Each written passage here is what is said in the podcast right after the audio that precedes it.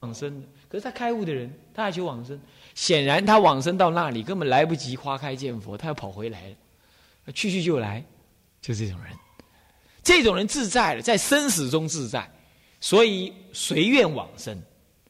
而、啊、这种人随愿往生，他也不急于在那里成佛，呃，证无生忍，他要来娑婆世界证无生忍，快啊！来娑婆世界证无生忍快啊！逆境多嘛，啊，这种又不退，这种人是念心不退的人，而、啊、不是位不退的人。我们一般来讲去到那是位不退，啊，是位不退。好，那么就是就是就是灯不退，是指的位不退，至少是位不退啊，是这样子、啊。好，然这就这样子啊、哦。这个佛名功德啊，这次我在光德寺有讲到这个特别这个意思。为什么是佛名功德这么庄严呢？哎，佛名怎么会功德呢？怎么会有功德呢？你比如说哈，我们说国父，那你想到谁？想到谁？蒋中正不是啊，弄错了。谁呀、啊？孙中山。你听到孙中山，你又想到什么？国父。对，那你想到国父，你又想到什么？十次革命失败，第十一次辛亥革命成功，创立中华民国，对不对？对不对？那么你想到十次革命的时候，你又想到什么？想到多少人抛头颅洒热血，黄花岗七十二烈士，对不对？然后你想到那个时候，你又想到什么？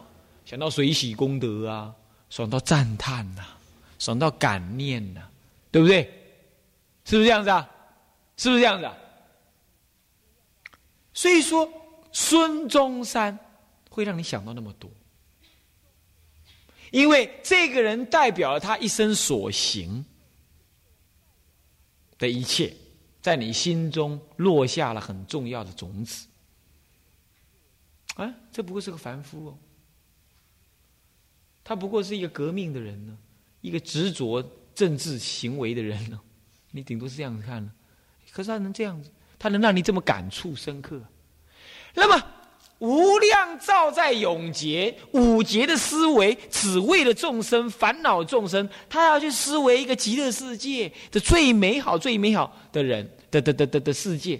他在当法藏比丘的时候，世自世自在王前，他说我要创造一个世界为一切诸佛世界之最，我要让我的世界为十方诸佛所共赞，我要创造的世界为十方一切众生所仰求，我要创造一个世界，让乃至烦恼娑婆众生、业障众生亦能一念往生。我要创造的世界能满足这样子的的条件，那我得要我请求世自在王告诉我，世自在王佛告诉我，世自在王就告诉他了，用好几集的时间让他去看到十方诸佛的世界庄严。他看完了之后呢，又五劫的思维，才建设了他这个世界的基本的计划。建立好之后呢，他照在永劫的修行，努力的修菩萨恨，努力的修菩萨恨，都在你我之间，做狗做猪做羊做男做女，做好人做坏人，做父做母做子做儿做女，做种种的相貌，跟我们种下一切的善根因缘，然后他才圆满他的自性功德，成就极乐世界。在成就极乐世界之前，已经照在永劫修行，跟你我结下善根因缘，不然我们不会知道他的名号。那么他不但跟我们照下了因缘，他也成就，他也因此而帮我们成就了什么往生的机缘，乃至一念养性发愿，你就能往生。这是他为我们而立的，他的国度就是要要求你这样而已，你信而愿，你就能往生。至于怎么信，至于为什么能这样，那是他的功德加持成就起来的。就像爸爸，因为他是你爸爸，所以他赚的钱只要你愿意，你就能拿，对不对？你能不能说，哎，爸爸赚的钱是他的因果啊，为什么我能拿？你会不会这样问？你会不会这样问？你会不会这样问嘛？啊，会不会？不会啊。可是如果照因果讲的话，爸爸赚钱，儿子怎么能拿？因为你是他儿子，光这个因果就够了，你就能用爸爸的钱，对不对？对不对？啊，你说不对呀、啊？那个人因果，个人了啊。是啊，个人因果，个人了，就是因为你过去是有修嘛，跟你爸爸有关系嘛。你爸爸跟你建立关系，主动来跟你建立关系嘛，所以他现在主动给你钱嘛。哦，这是你跟阿弥陀佛不可思议照在永劫以来的秘密的因果。就像释迦佛他入灭前他说，我应度的我都度了，我还没度的我也给他们立下了种下了得度的因缘，对不对？是啊，释迦佛都能在一期的生命八十年当中为我们种下了得度的因缘，那何况弥陀佛照在永劫累劫示现累劫修行，当然也为你我种下了得度的因缘。那么这个得度的因缘呢，怎么来显现这个因缘的存在呢？也只有当他把极乐世界四十八愿全部成就了，也就是他跟我们的因缘圆满了，圆满了，圆满了之后，极乐世界才成就，而他才能成佛，对不对？成佛的时候叫做什么？阿弥陀佛。他的本愿当中就有一个。就有一个念头，就是他的本愿当中就有一个愿，就是要我们称念阿弥陀佛得往生，而今天他的愿已经成就。换句话说，这句南无阿弥陀佛之所以出现在娑婆娑婆世界乃至于法界当中，正代表着法藏比丘一切的因地修行已经成就，一切因地所加持于众生的功德也圆满了。换句话说，我们念阿弥陀佛，也就感受到、领受到法藏比丘因地所修的一切功德圆满。因此，这句南无阿弥陀佛具足千万无量不可说、不可说、不可思议功德。这名号功德是这样的意思。当你称念它的时候，就想到了这一切一切的功德庄严，这是弥陀佛所成。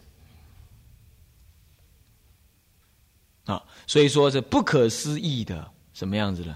不可思议的，呃，名号不可思议，功德不可思议。因为这不可思议啊，所以使得善心称念佛号也能够成佛，乃至于你今天专心执持名号，则登不退，是这样子。这样了解吗？是这样啊、哦，这是。信执持名号的行当中，之所以要持名号的原因在此。明宗明白这部经的宗旨，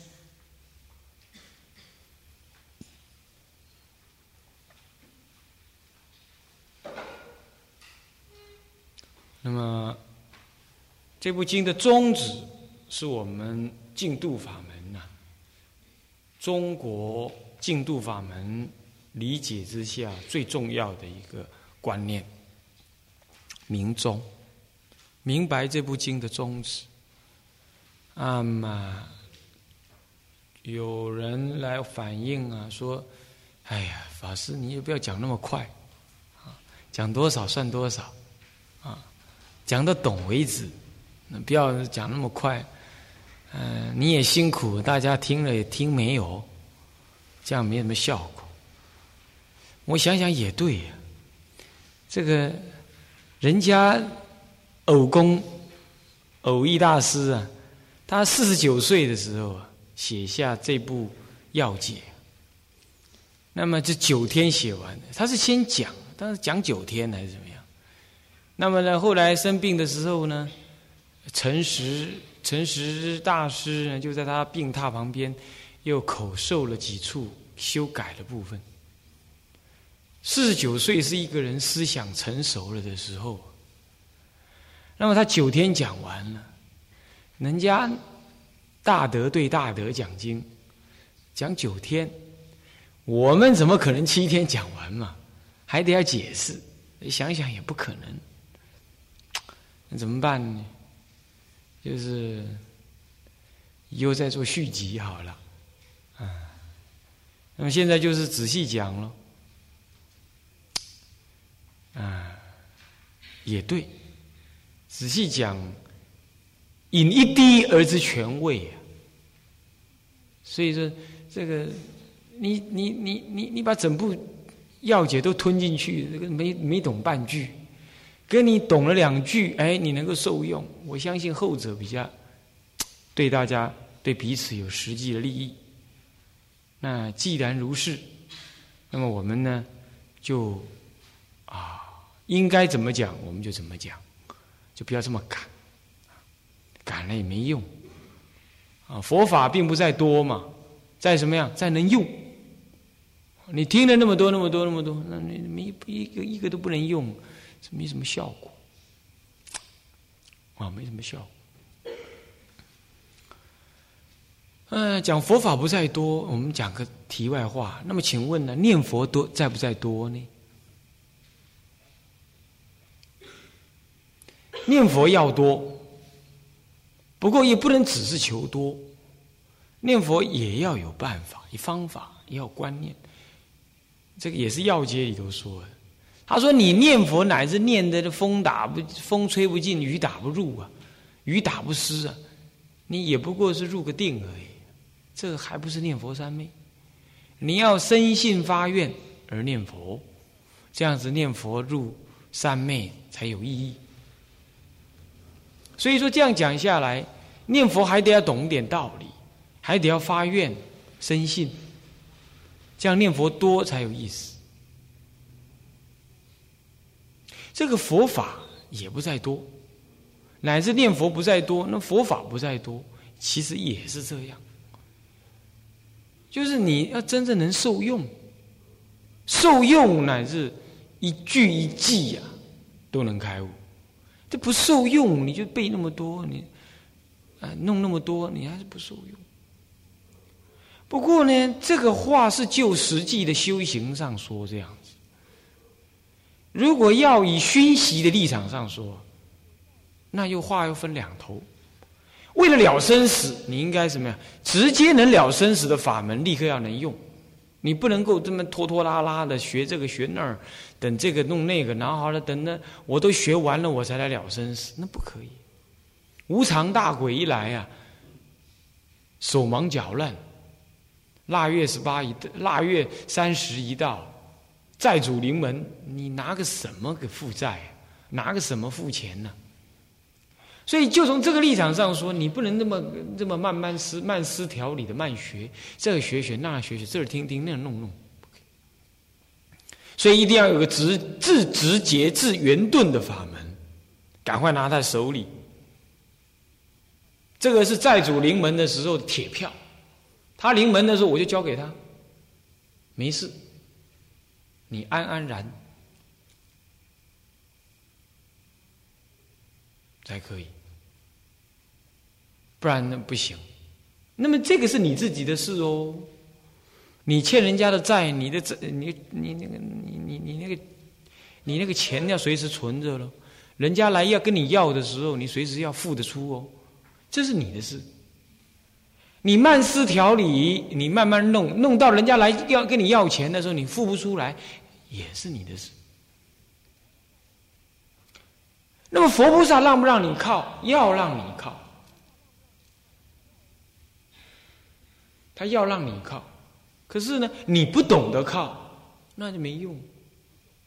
你说、啊、那我学佛，我那那自己了生死这么难，那我总可以靠佛菩萨，可以啊。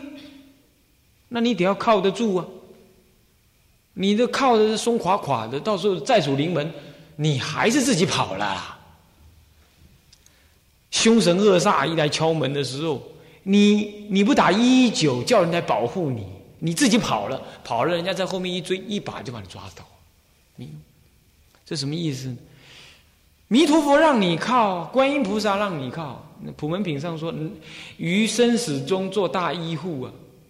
你就念念念嘛，就对啊，他让你靠。平常的时候你靠他，真正危急的时候你不靠他，那么你自己跑，什么意思？自己跑，生大病的时候啊，求医生啊，求这个叫天又叫地啊，弄那又弄这，就是不念佛，就是不靠佛，慌慌张张，那撇了随他了，你有什么利益？没有。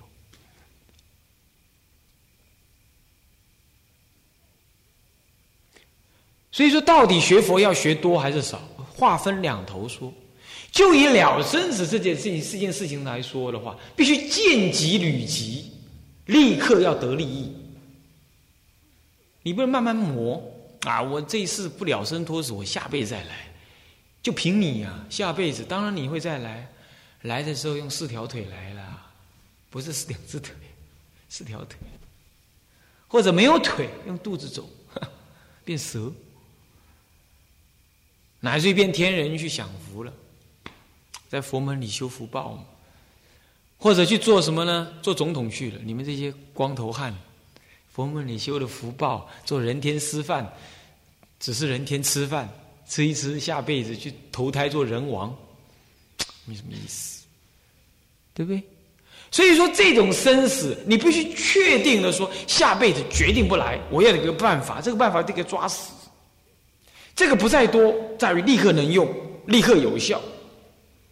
这就好像说，有人得了债，得了癌症，这个时候你再来说啊，我来做香功，我做气功，慢慢调理身体，那有什么用？都快死了。这个时候看有什么办法能够让你怎么样，癌症能够就算要死也得要死得爽快，也不死得拖拖拉拉。这个是临障眉梢啊，死到临头，你必须要有这个想法。修道人随时要问这个问题，如果明天我就要死，今天我有什么法门可以用？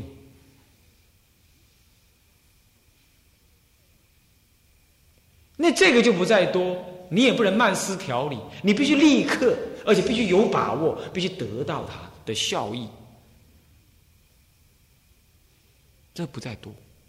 可是如果说你已经得了这个了，那么往后呢？往后你就不能再那么懒散。那我已经有了往生的左卷，或者我已经有了一个可靠的东西，那我剩下就是等死，或者去还，或者去混，当然也不行。这个时候当然你就是适当的广学郭多闻，成就辩才，利益一切，八大人觉经上讲的。那时候当然你就随顺学一点佛法，你念佛已经能够很气了，那么听听《阿弥陀经》怎么解释吧，来印证印证你的感触就可以，这是可以行有余力的啦。那个时候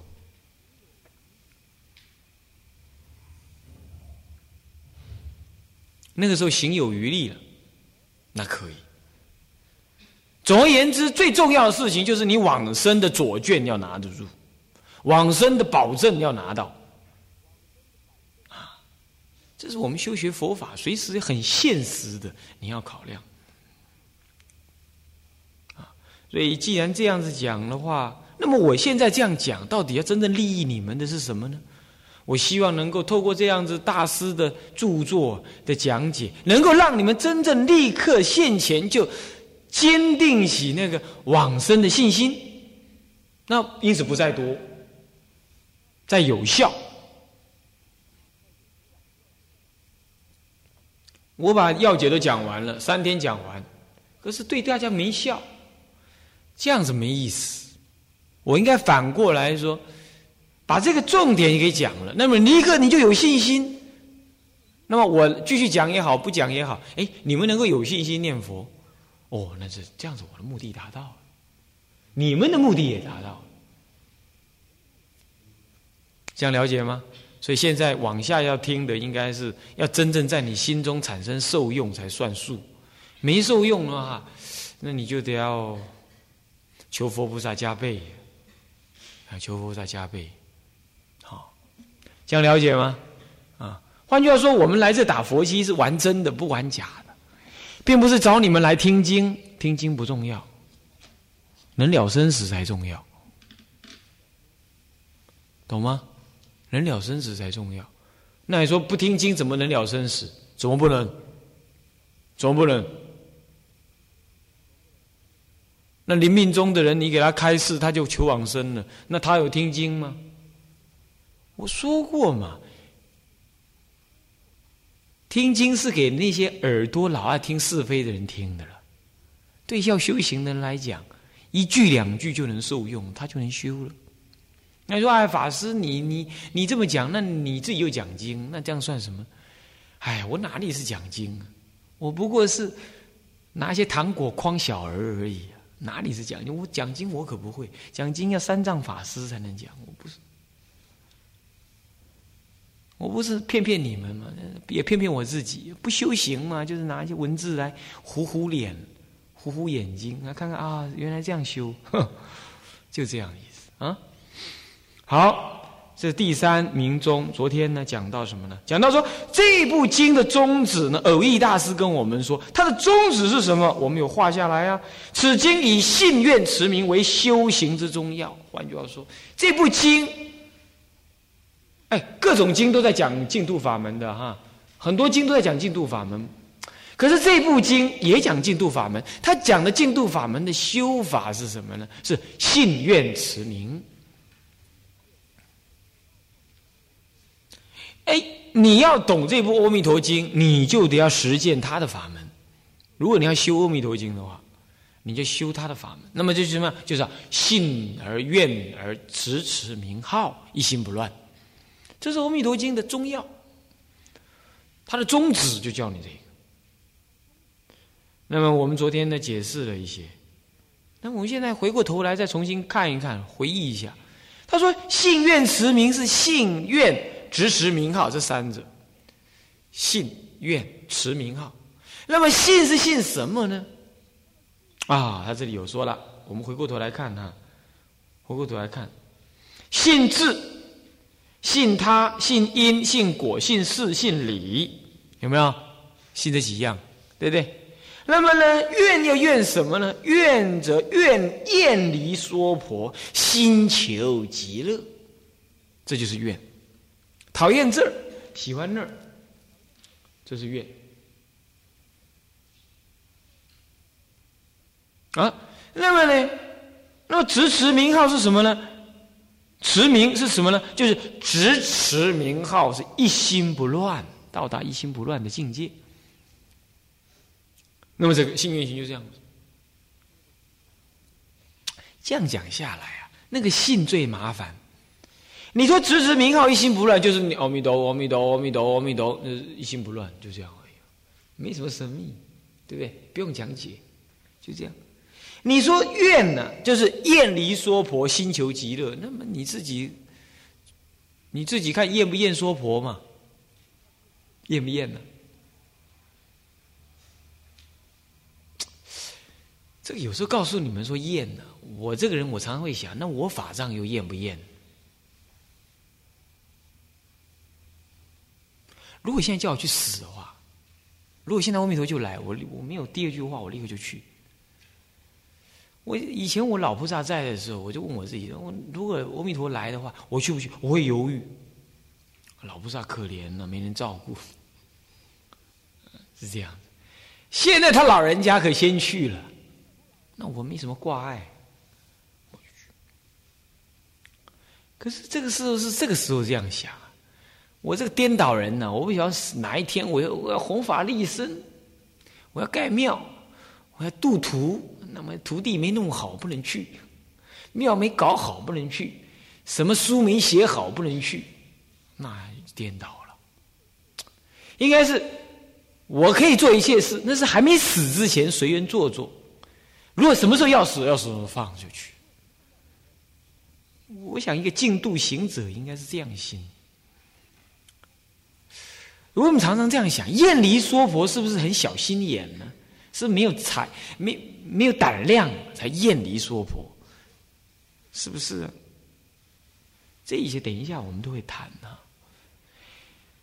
小心小量的那种厌啊，厌离娑婆、啊，那是什么？那是就像就像那个世俗人说，我不要这台车，我要那台车；我要这个好，我不要那个好；我我我我我喜欢这个人，我不喜欢这个人。那是分别的，贪嗔痴为本的那种厌离啊，难免让人家感觉是怎么样？小心小量，或者是你们这些念佛人呢、啊，都讨厌这个世间，会让人感觉那种厌离似乎很否定现实，很逃避现实。净土教的厌离呀，其实并不完全是刚刚我说的那种逃避现实式。不过我们不否定呢，确实是有一部分人是因为逃避现实而入净土法门的。哎哎哎，入门有多途啊，归元无二路啊，确实是有人这种人怎么样？因为失恋才来出家的呀。你们在座有没有？有的话举手。那个悟光师，你要把它记下来，这种要特别调教。哎，搞有这种人呢、啊？哎，可是他当时是因为什么错误的心情？他只把出家当作是死亡的另外一种选择。然后好了，男朋友放弃我了，女朋友跟人家跑了，我呵，那出家有你看，逃下下的，看你安怎样啊？啊，要出家了。这一出家是有恨意。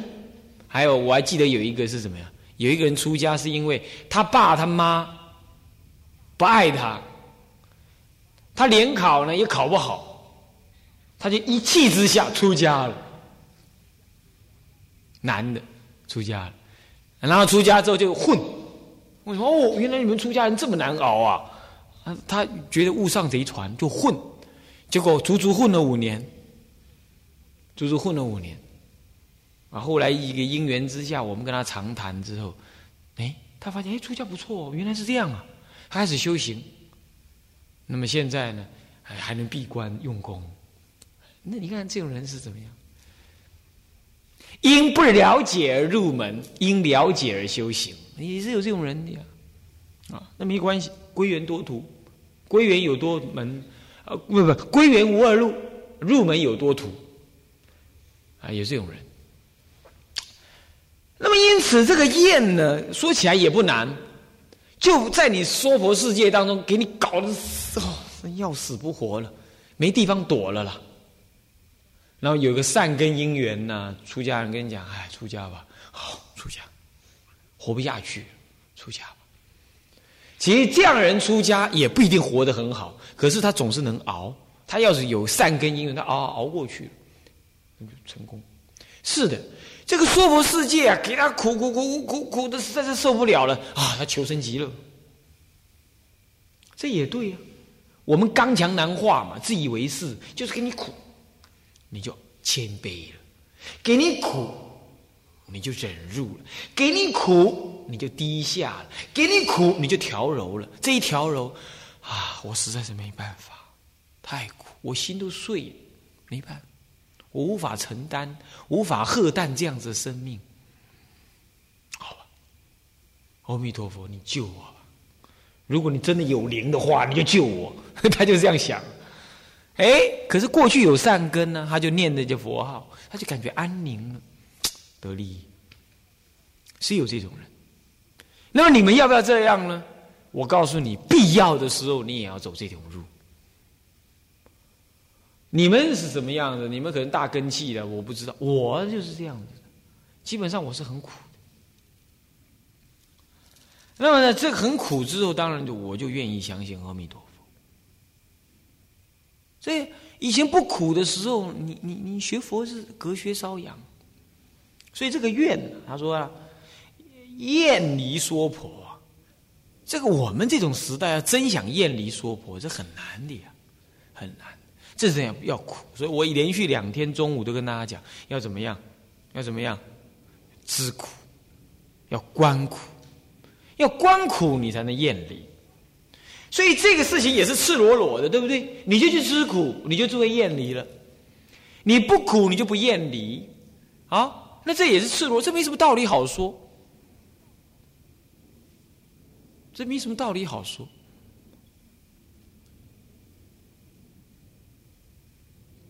有一个信徒告诉我说他好苦，我说为什么？因为他爱上和尚，他爱到和尚了，说怎么办？好苦！我说他对呀、啊，那你就继续爱吧。